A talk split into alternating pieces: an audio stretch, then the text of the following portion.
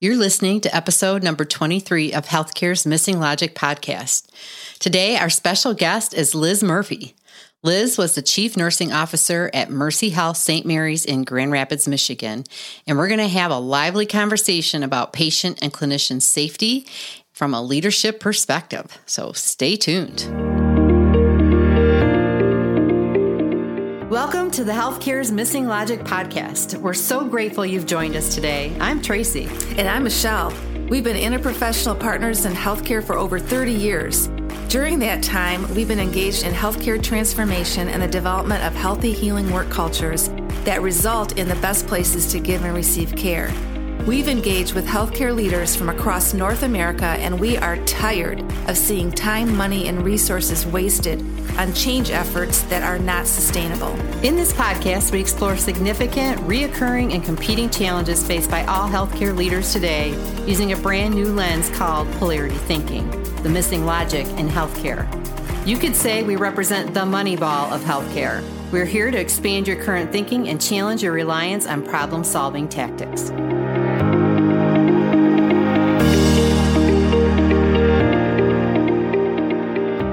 Hello, it's Michelle. And Tracy. Welcome back, everybody. We're so grateful to have you here with us for another episode. And you know, Michelle, these are my favorite kinds of episodes because I just love it when we connect with leaders in the field, right? As they're Yes. dealing with the real stuff and they bring that reality to our conversation. And I just think it's so inspiring and just thought provoking and Lessons from the field. Oh, yeah, lessons from the field. And today we have Liz Murphy. And this was just a great conversation. And, you know, I haven't known Liz that long, but I have been very impressed with her as a clinical leader. And I'll tell you, we, uh, you know, for our audience, we, Michelle and I recently had an opportunity um, to be with Liz and some of the individuals that she leads. And we had an opportunity to listen to them share with her stories of the difference that she's made in their lives as clinicians. And it was tear provoking. Yes. Let me just say that, right? Goosebumps and tears. Oh, and it was just, you know, you don't, you rarely get an opportunity to experience something like that where mm-hmm. clinicians can really express their gratitude to the leaders. Um, and you rarely see a leader who has such a strong impact. So mm. you're in for a real treat today because mm-hmm. Liz is a phenomenal leader and she's going to share a lot with you.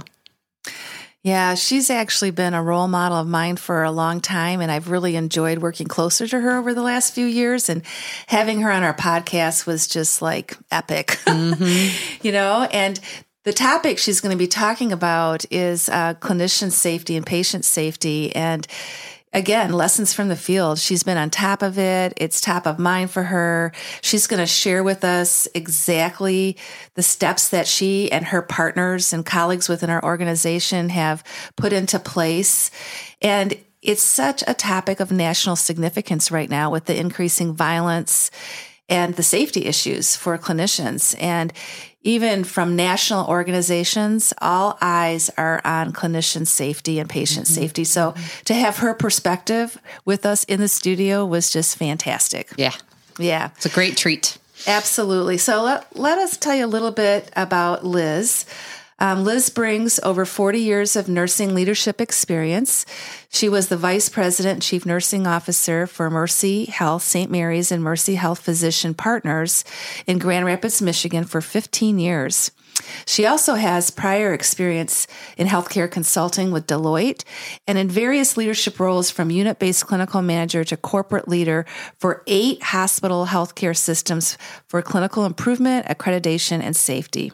Liz has a solid understanding of statistical measurements and how to use data and information to improve processes and outcomes. Mercy Health St. Mary's was the first in Michigan to implement a new master's prepared clinical nurse leader role. This new role was created to focus on outcomes and system improvement at the microsystem or point of care. Liz led Mercy St. Health Mary's for their initial magnet hospital designation and redesignation from the American Nurses Credentialing Center, demonstrating Liz's transformational leadership style. This is the nation's most prestigious honor for nursing achievement and excellence, a measure of quality earned by only 6% of U.S. hospitals. Magnet designation is the national verification of excellence of their nurses and outcomes. And Tracy and I had the opportunity to participate in their community event during their um, Magnet uh, accreditators meeting. And also, I got to see them run across stage, which was very exciting when they won that last magnet redesignation. So, lots of wisdom, lots of positive outcomes, and um, also a lot of wonderful succession planning she has done. We'll add that, by the way. and so, without further ado, let's listen to Liz. Welcome, Liz. Hi guys, how are you today? Great, great. We're so excited to have you in the studio. Yes. It's nice to see your real faces. I'm not much with the Skype and on the computer, so this is cool. That's right. So we're so blessed that Liz lives in the same town we do, or at least I do. This is Michelle. so I'm like, come on over. That's right. Yeah. That's right. Yeah. So Liz, we like to start out with something fun, and uh, we know that you've been living in West Michigan for a while, and that you love West Michigan. Absolutely. And uh, tell us a little bit about what you do for enjoyment. Well, we love to walk. And I love my fur kids, as most people who know me do. So we have a place up in the Traverse area, which backs to about 30 acres of woods, um, both out the front of the, out of the front of the place and the back. So walking in the woods, um, walking in Timbers Recreation Area and all the other parks in that up there, taking the dogs down to um, Glen Haven, um, walking them on the beach, although the beach is almost gone this year. Not much place you could walk, uh, but those uh, walks with my do- husband and Gypsy and Luna, my two dogs, are keeping us going. and, you know, we're recording this in October. Right. Which is just beautiful in Michigan. Have you been up north to see the colors? No, yet? I think we're going to head up this weekend. Fall oh. colors should be absolutely amazing.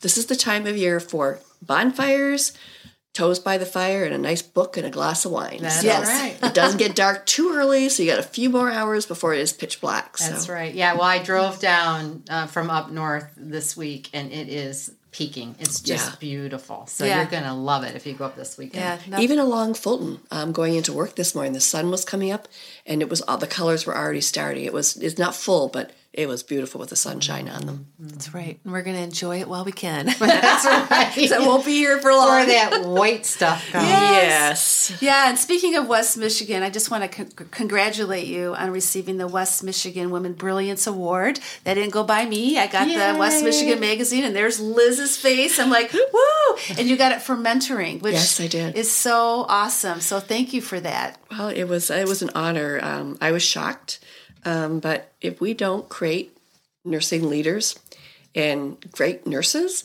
then our next few years when we might need them a little bit more um, are not going to be we want it to be. So there's there's a selfish side of that as well. That's right. That's right. Well, Tracy and I talk about succession planning too. It's so important oh, to yes. to mentor you know yeah. those that you know come behind us and really make an impact. So I thought that was fantastic. Thank so you. congratulations. It was kind of cool. Good for you. Yeah, good for you. And we understand you have some big news. Yes, I do. So um, I announced my retirement. I think it was early July.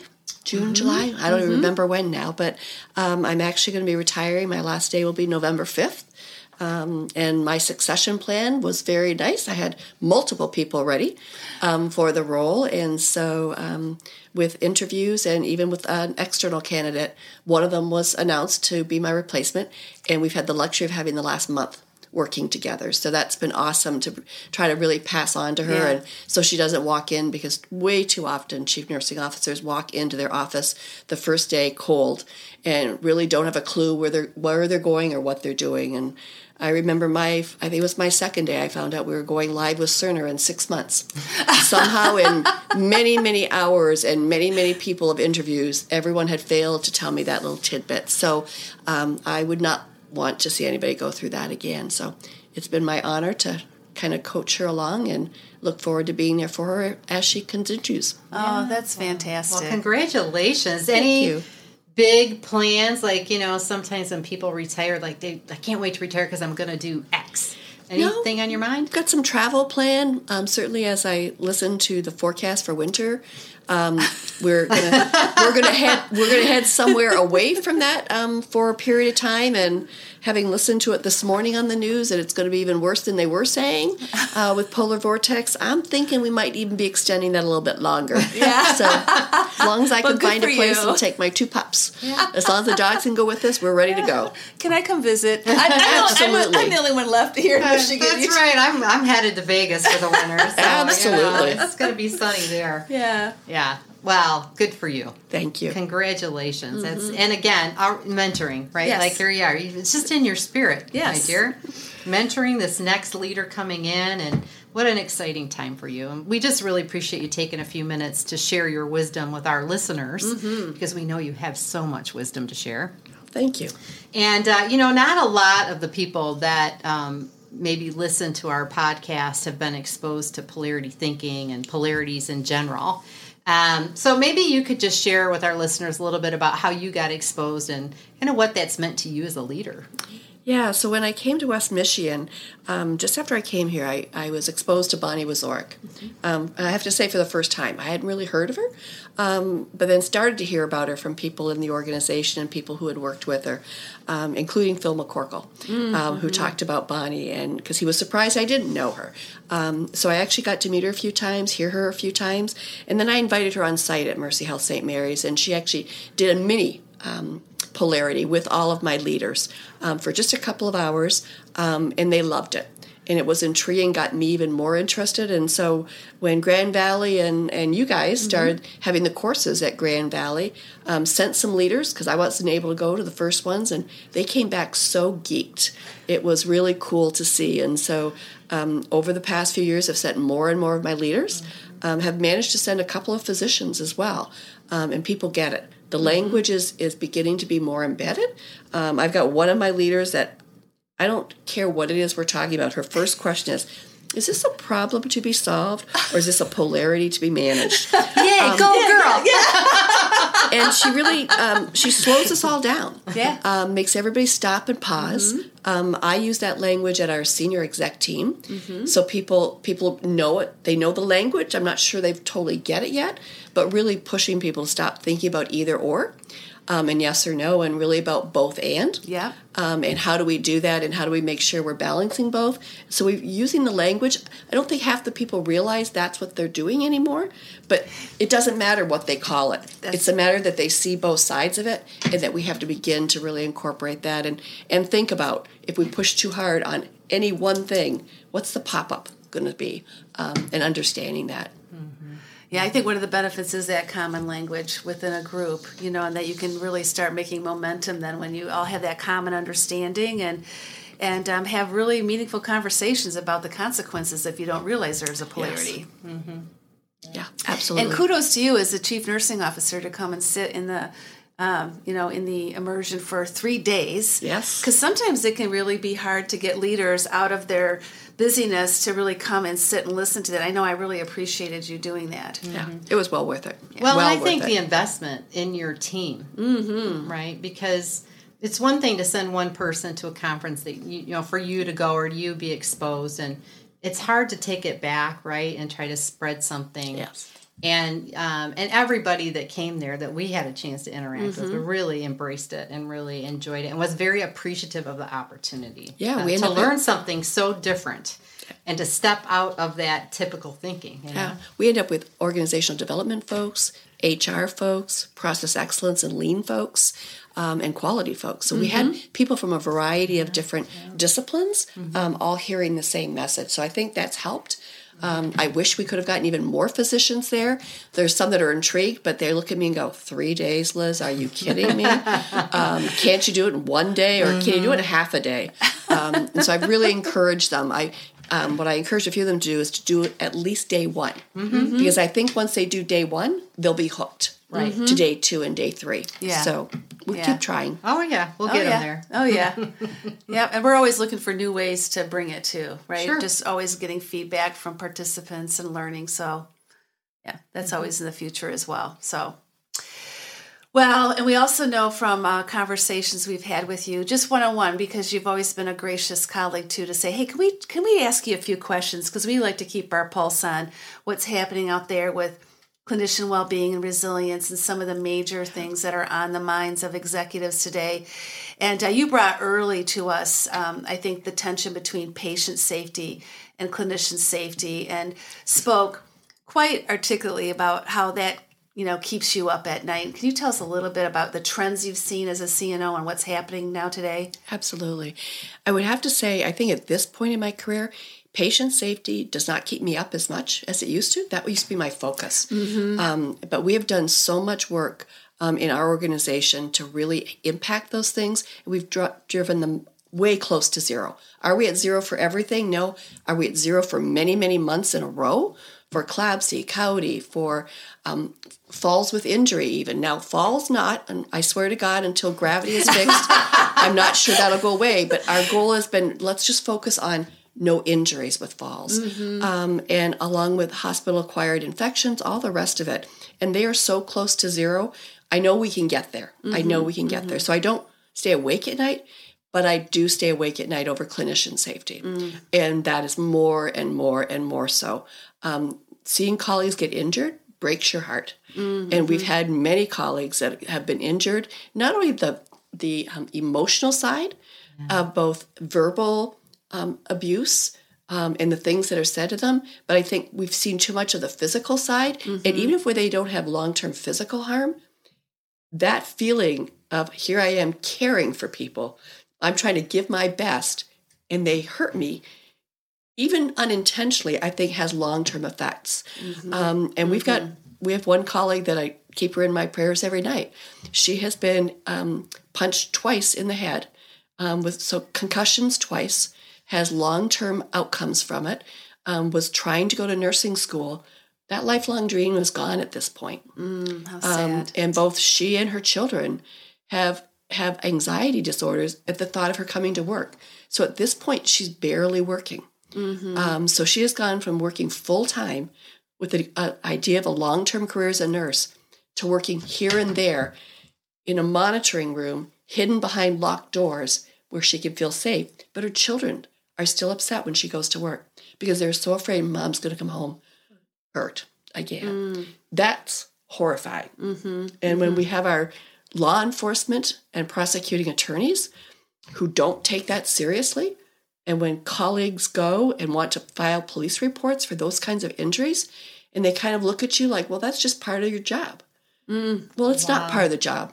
Nobody went into these jobs to be hit, hurt, called names, thumbs broken, etc. Um, and the number we've seen that have gotten punched, heavily punched in the head and the face, is horrific. And oh. it's just, it's escalating. It has been escalating. It's escalating across the country. Um, and I don't think we're paying enough attention to it. And we're not putting enough safeguards in. Um, I think we've done a lot of things in, to try to tackle it, mm-hmm. but it's not um, had a conversation just this week um, from one of our exec teams who really thought it was that we weren't doing enough about it mm-hmm. and thought that we weren't taking enough action to be intolerant of it. Right. But actually thought that more of it was from behavioral health, antisocial kinds of behavior. It's not. The majority, um, at least from our organization, have been patients with cognitive disorders, with dementia, with mm. Alzheimer's, with issues related to neurological diseases. Um, the majority of these patients are not doing it intentionally, knowingly, intentionally doing it. Mm-hmm. There are a few of those, and mm-hmm. those we, we press charges. We give them, we kick them off the property. We tell them they're not welcome unless they're seeking emergency medical care. That's not the majority of these patients, mm. of these issues. Mm-hmm. Um, and it is just as much from visitors, I oh. hate to say it, as it is sure. from patients um, or families of colleagues um, who are coming in in terms of all the all the stuff going on in our country today, yeah. mm-hmm. um, and the the lack of I don't know what personal respect, decorum, mm-hmm. um, and the propaganda of hate mm-hmm. that goes on around the country. That's really sad.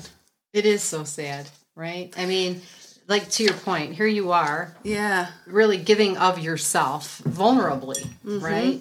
Caring for others and then to have those kinds of things and then and it's just hard too because especially if it's somebody with dementia or you know this is not an intentional thing right, right? but the devastation uh, of that um, wow yeah Well, and their families hate it. oh I mean, sure. the families Oh. of the patient are horrified I'm sure. at how their loved one has changed and can't imagine if that's how they're behaving. mm-hmm, mm-hmm. Yeah. Wow. Well, Liz, what do you what do you do? Like, you know, um, what kind of things do you put in place to try to help uh, protect staff in these kinds of situations? What are some things that you've maybe experienced? We've done a few things. We put we created a psychiatric response um, nurse and team um, about oh, maybe two or three years ago, where we took certified psychiatric nurses who really have higher level skills, um, and these are staff nurses that are really absolutely phenomenal at dealing with behavioral issues in ways that probably the rest of us were not trained to do. yeah. Um, and we simply didn't have that training um, in our careers. And so they have actually, they are proactive. They're 24 7. Um, they make rounds on all the units, connect with charge nurses and staff nurses. Number one, to identify are there any potential issues on the unit? Um, if there are, they work with the individual staff to create behavioral plans for the patients, to teach them and coach them on how to react and how to identify early signs of behavior escalating, how to teach them how to, excuse me, how to talk less pejoratively. How do we engage them in a way that's positive as opposed to when somebody's escalating, the worst thing you do is say, Don't you talk to me like that. There's a way to speak to patients that they have taught me phenomenally, um, and they're teaching all of us. That has now um, continued to evolve, and now we've created a safety response team. So, in partnership with our security officers and social work, we've taken a core group of staff, and they have trained for months, training as a team on how to respond, how they know who's going to take what action, what are the signals when they have to move from de escalation to something more physical, who's in lead, who's going to take the lead in this scenario. Unfortunately, that was after we had a few scenarios that we didn't like um, in terms of either over physical response or somebody getting injured. And so, really, they've come together. Um, they are available 24 7. We make sure there's some of them on each day around the clock. Um, and they're, we are very much encourage staff to report issues and to call them early. Mm-hmm. Don't wait until it's mm-hmm. physical and voices are loud and mm-hmm. raised. Call them as soon as you think there might be a problem, and they allow, again, to get the situation under control and to give people tools and tips and tricks in how to deal with the patient going forward. And what are the ways we're going to do that? And so there's a plan a written plan that everybody knows um, and we pass on. And then they continue to be available through the psych resource nurse to round on those patients throughout the day throughout all shifts to really double check in and make sure the plan doesn't need to be changed. Um, we also do crisis prevention um, training. Done it for many of our staff in the ED, critical care, but we really be, have begun to believe that we need the training of how to do de escalation and uh, reduce that pejorative language across the board. Clinicians, non clinicians, the poor housekeeper who goes in to empty the trash and has no idea what they're walking into, the person registering the patient, or the person at the front door um, who greets them, that they all need that. So, um, my internal team a fabulous psych um, folks have put together a program. It's about, I think it's about two, two and a half hours. They put a whole game plan together um, tr- and then train the trainer. So they have about a, I think about a dozen that they've trained to teach this course. Um, and we've set up courses. And we they presented to the executive team a plan whereby every colleague and we hope every medical staff member um, will go through the course over the, over the next couple of years. We began rolling it out in the fall. Uh, we're taking a short break over um, Epic um, during super user training, but then we were back on the ball. Um, of course, we looked at the data and prioritized the more high prone uh, areas first, and they have all been trained. All the high prone uh, are finalized. They'll be wrapped up the end of this month. Um, and then we'll be moving to other areas. And we gave leaders and staff two options one to sign up to go to a class that has multiple people, all disciplines, or leaders, if they have the capability in their department to pull everybody together all at the same time, we'd send a trainer to the department to do the training for the whole department at once. And some departments felt that would be stronger because their whole team would have the same language Yeah. and would Yeah. know what to do. Um, others have just they're signing up and making sure everybody gets through it. We've classified it as a mandatory education program, so it's not an option not to go because we feel that that strongly that that is imperative that people get those skills. Well, and then what just struck me too, um, which I think we're going to talk about a little bit as we go forward, is um, sometimes it's not people outside the hospital. Sometimes it's not patients and families. Yeah. Sometimes it's colleagues, Yeah. right? And so I Mm-hmm. think, you know, having those kinds of skills, everybody having those kinds of skills is an excellent idea. I think, you know, Yeah. I'm sitting here thinking, can I come to the class? I wouldn't mind learning. Yeah. Yeah. right? Like, Yeah. Absolutely. in this day and age, you you know you could use that anywhere. Yeah, and I think um, I would for for our organization, I um, I would tend to believe that we don't have much inter as um, probably we've had in the past because we created a program back in 2004 and then rolled it out and have continued it um, called Excellence in Action. And we create a set of behavioral standards that are very crystal clear as to what behaviors are tolerated, what behaviors are not. Um, we hold our leaders accountable to them and all of our colleagues. And we embed those into their annual performance reviews and mid year reviews. It you can be terminated, and we've had many people um, actually lose their roles um, over it. And we were very clear that it's, there is no such thing as a great nurse, a great technician, a great anything with a but. If they are not as equally kind to their colleagues, the physicians they work with, and their peers at all levels, it's not acceptable in the organization. Um, and we've been pretty crystal clear with that. And we now hire people based on those criteria. So people come in knowing that's the expectations. And when we did some of the initial training, we actually had people who were like, this is a bunch of hogwash and da da da da. da." A few of them were escorted out and they were done that day Yeah. um, yeah. because it's just not acceptable anymore. So I think we've tackled that pretty heavily in the organization, including the medical staff partners. Right. They right. have been amazing partners in this journey, and it took them a little longer to build that into their own internal policies and procedures and set codes codes of conduct for the physicians. But once they were there, they're there, Right. um, and they are no longer accepting that behavior as well. yeah. It's at zero tolerance. Yeah, Right. Yeah, it's got to be. That's Yeah. how it's got to be, right? And Yeah. we place sign. We put actually placed signage um, about maybe nine months ago. Um, have very visible signage at every every entryway, in elevator um, on elevator doors, um, in both the parking structures, the main building, our ambulatory clinics. That very clearly that we will not tolerate um, violence, and whether it's physical, verbal, sexual harassment. Very clear, and that as a senior um, executive team, that we would support any staff um, in reporting and having people removed from the premises if, if it takes place. And so we're trying to hold to that. Wow, that's That's fantastic. impressive. It's very It- impressive. it is. And you know, you just think, gosh, when I started out as a new nurse, I never even worried about that. I know. You know, so it's just Yeah. it really is something to now hold that accountability as a leader, but also the reality of those fears as a caregiver today. Mm-hmm. Yeah. And we, we hold our managers accountable that if somebody is actually in, in a situation and has a workplace violence, we hold the manager accountable for linking in with that staff as soon as possible and continuing to link in with them over the next Yeah. as long as possible. Um, in order to make sure that they're okay and that we're giving them the resources they need for their own personal resilience. sure, sure, absolutely.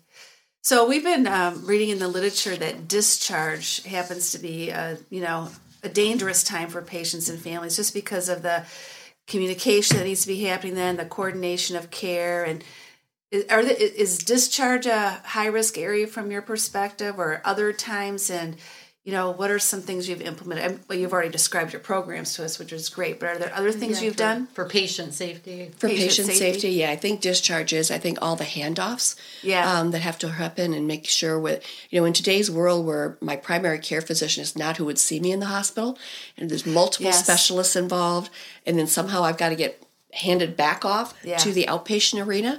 Um, I think just by by definition creates potential safety issues. So we have we have created in the past probably year year and a half, and we've been honing it. Um, in our current system, we've got IPOCs, interprofessional plans of care. Of course, interprofessional was a laugh because the only people who use them were nurses. Um, but over the past year and a half, we've really in that system used one of them that's called transitions of care and created created and changed the title of it, and we call it the patient story. And we now have all disciplines documenting in that same place. So if I open it up on some one of my on one of the patients, I can see both what the nurse says, and then I can see what the social worker says happened, what the the um, care coordinator, respiratory therapist, all the other disciplines that involve, including spiritual care, dietary, mm-hmm. pharmacy. Mm-hmm. We don't have physicians um, documenting mm-hmm. in there, but they're reading them. They are reading them. So it's in one place today. I can go and get the patient's full story, mm-hmm. Full story of what's going on and what's the plan. It's from day one. What's the plan for discharge? What are we working towards? What's preventing them from being discharged? And then how do we make sure at the end we can wrap that up in a bow? We've got a, a document that we're beginning to use. We're piloting in a couple of places called Transitions Home where we're documenting on there for the family and patient. Mm-hmm. And then our next step is really to talk about a warm handoff between the inpatient staff and the ambulatory environment that the patient's being held, um, handed mm-hmm. off to. Mm-hmm. We do that for long term care, we do that for skilled nursing, actually, a warm handoff. Um, on some of the units, they actually do um, something where they connect with and the family can meet the staff at the other side um, in order to kind of test that out. Oh. So we're working on that more and more and trying to trying to work out the bugs of that because it obviously does take more time, but it's important to make prevent readmissions, but to make sure they're going home to a safe place. Right, right. Yeah. Wow. There's a lot to think about, isn't there? oh my gosh. Life is so much more complex today. I don't know if I could be a staff nurse in today's world, quite frankly. I know. I think about that too. Even yeah. as a respiratory therapist, I think, I don't think I could ever go back. I don't know that I could take it. a lot of things to think about and, you know, trying to keep everybody safe and, you know, yeah. but it just, it sounds like you've put some really great programs in place. And, and you were just telling us about all these different things that you've done for, you know, to help with keeping the clinicians safe.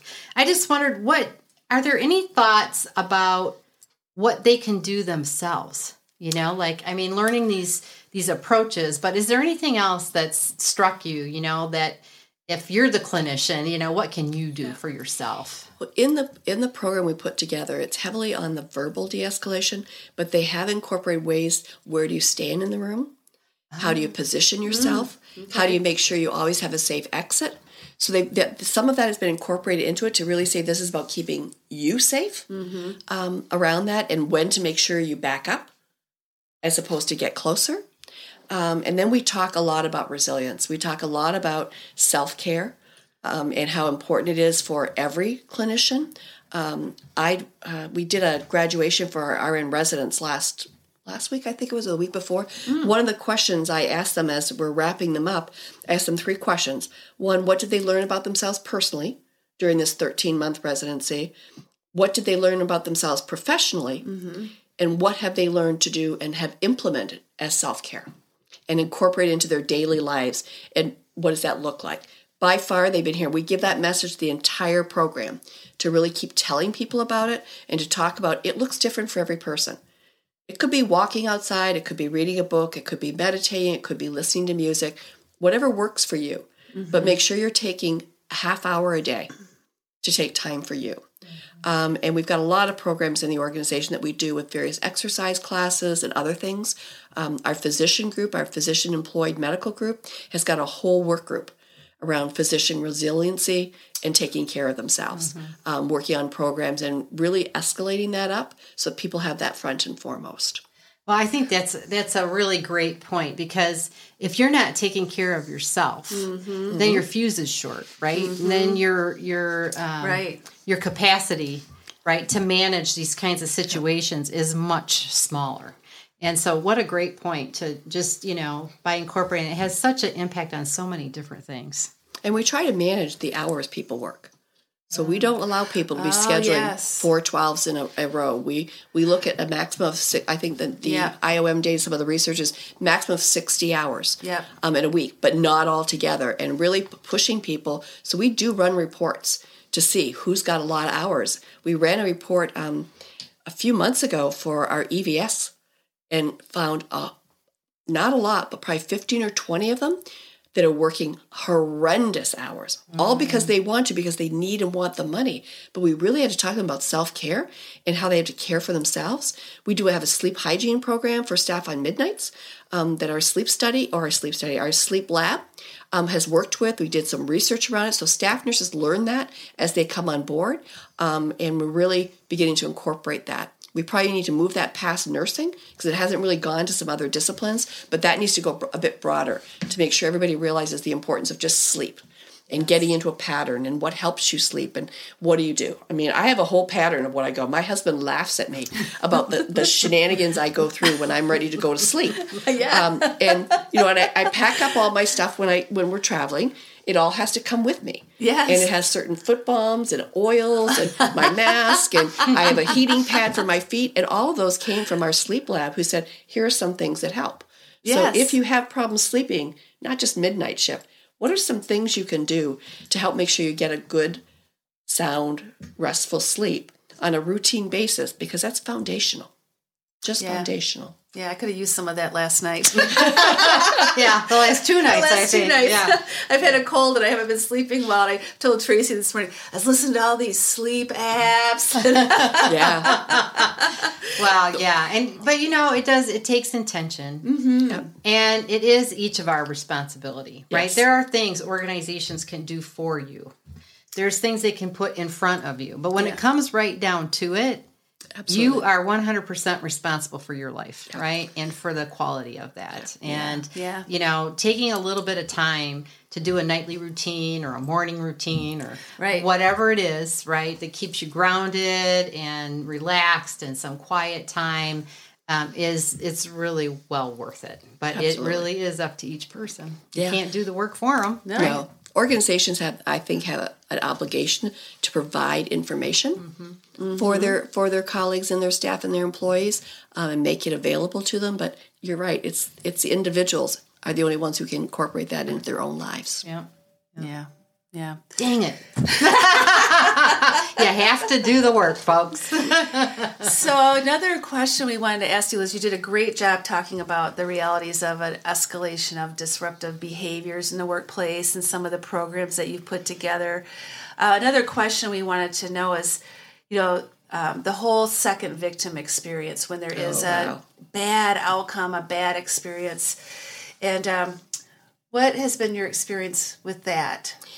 I think that's one that um, we had done some work um, quite a few years ago in that area and space, but for some reason it seems to have dropped off a bit. So we really reinvigorated it a few months ago and talking about it more and more. So we do, as part of when there are significant incidents that take place, we do root cause analyses, and as part of that process, making sure we have formal connections with the with the people that also are harmed, meaning the person who was involved in, the Right. clinician who was involved, offering them support through our, our program with Care Bridges, through our social workers, through our crisis debriefing um, folks, and just that constant connection from their leader to help reinforce. We've got a scenario going on right now where we have a family member on Facebook saying some very horrific things about one of our um, one of our physician partners um, and it is devastating to that physician.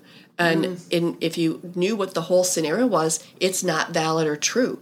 But there's not much they can do, right. and it's getting she's getting quite it's getting quite a following for it, and the damage to that physician's reputation um, is heartbreaking. So really rallying around that physician, both from the medical staff Yeah. side as well as from the administrative side, to make sure that we're giving them the support they need to kind of live through this, um, and then walk through on the other side.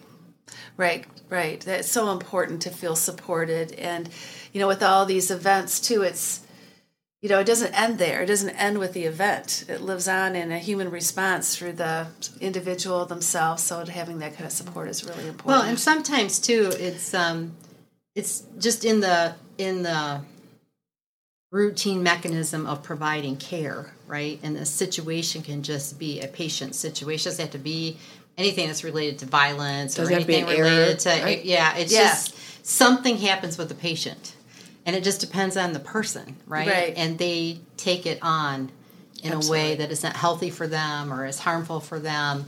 Um, and uh, you know, so and I think that probably happened and happens a lot more than we probably even know. Give it credit right? for, yeah. Because people, you know, that's the kind of stuff people don't Mm-hmm. talk about. Clinicians don't share that stuff Right. with each other, right? Because you're judging yourself, and you're, you know, you're it's your own story Yeah. you're telling, and and uh, it's just really hard. You know? Well, we have um, done a lot of work around just culture and really training all of our leaders, um, and then we do a mini course for all of our colleagues around using that those concepts to really try to understand what is underlying it. Not saying everything's blame free, because sometimes people do, do reckless things or make mistakes or kind of don't follow the process and drift from it. But how do we do it and still support them through it? Um, and how do we make sure that all of our leaders are servant leaders enough to be to be humble enough and to say when they made mistakes and to be willing to share. One of my leaders shares widely um, her experience and what happened with her when she was a staff nurse in the ICU. She actually was sanctioned um, by the board of nursing. What she learned from that and how the, the way that organization dealt with it was not a just culture. And it was created into something more than it ever should have been. Um, but she shares that so that it makes her seem vulnerable to what mistakes that we have made and how we've lived through them, especially for our young nurses. Sure. Yeah. Especially for our young nurses.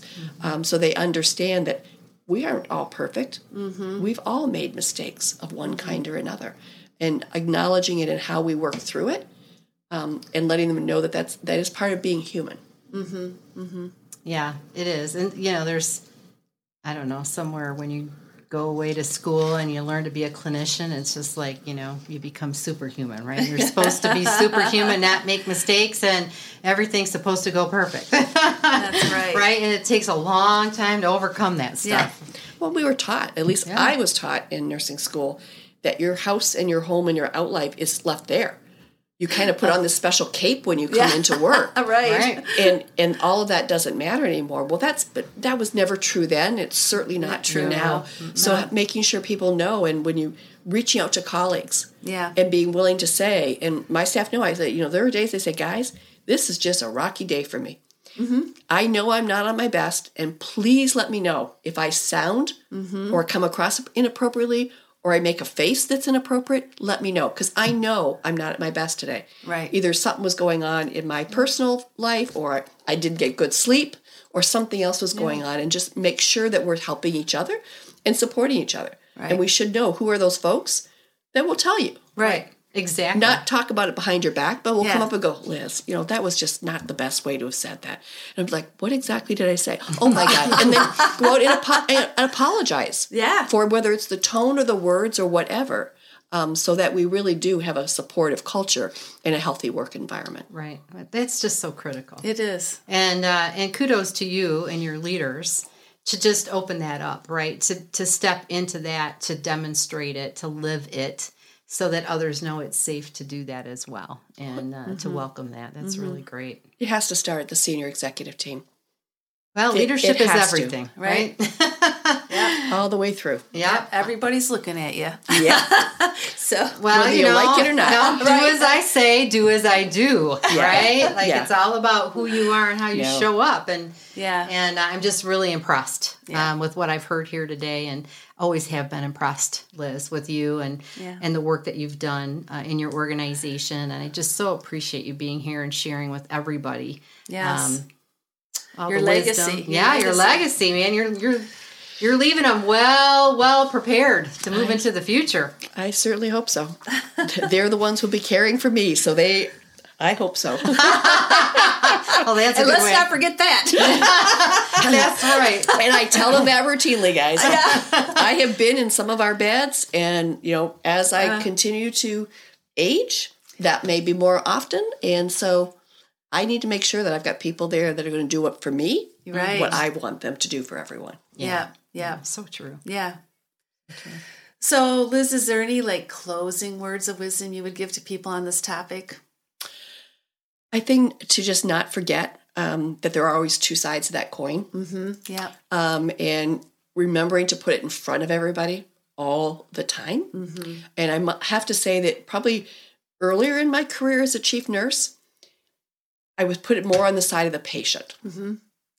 And I think I'm really trying to say that there's a balance there, Yeah. and you've got to keep that balance um, and understand it Mm-hmm. um, and work through it. Even if it's even if you still think, for me, a vulnerable patient would still be my first priority. But you got to understand what goes on with the colleague employee at the same time, Yeah. and help them through that. Yeah. Um, and so I think really knowing that from the get go and focusing on both sides of that polarity, I think is critical.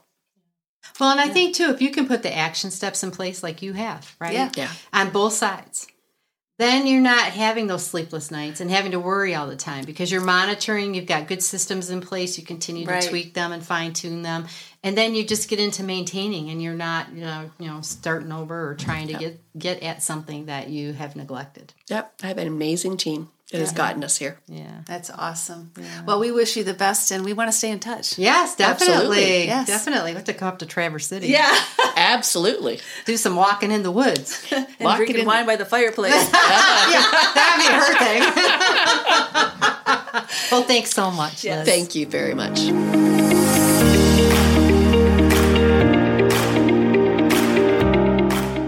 For tuning in today. If you found our conversation insightful or helpful, please share this episode with others you think might benefit. Also, go out to iTunes and rate the show and share a review because we really like those positive ones. Wink, wink. You can access today's show notes and downloads at www.missinglogic.com forward slash podcast. If you want to learn more about polarities in healthcare or how you might manage them in your organization, you can contact us for a free consultation. Just go to our website at www.missinglogic.com.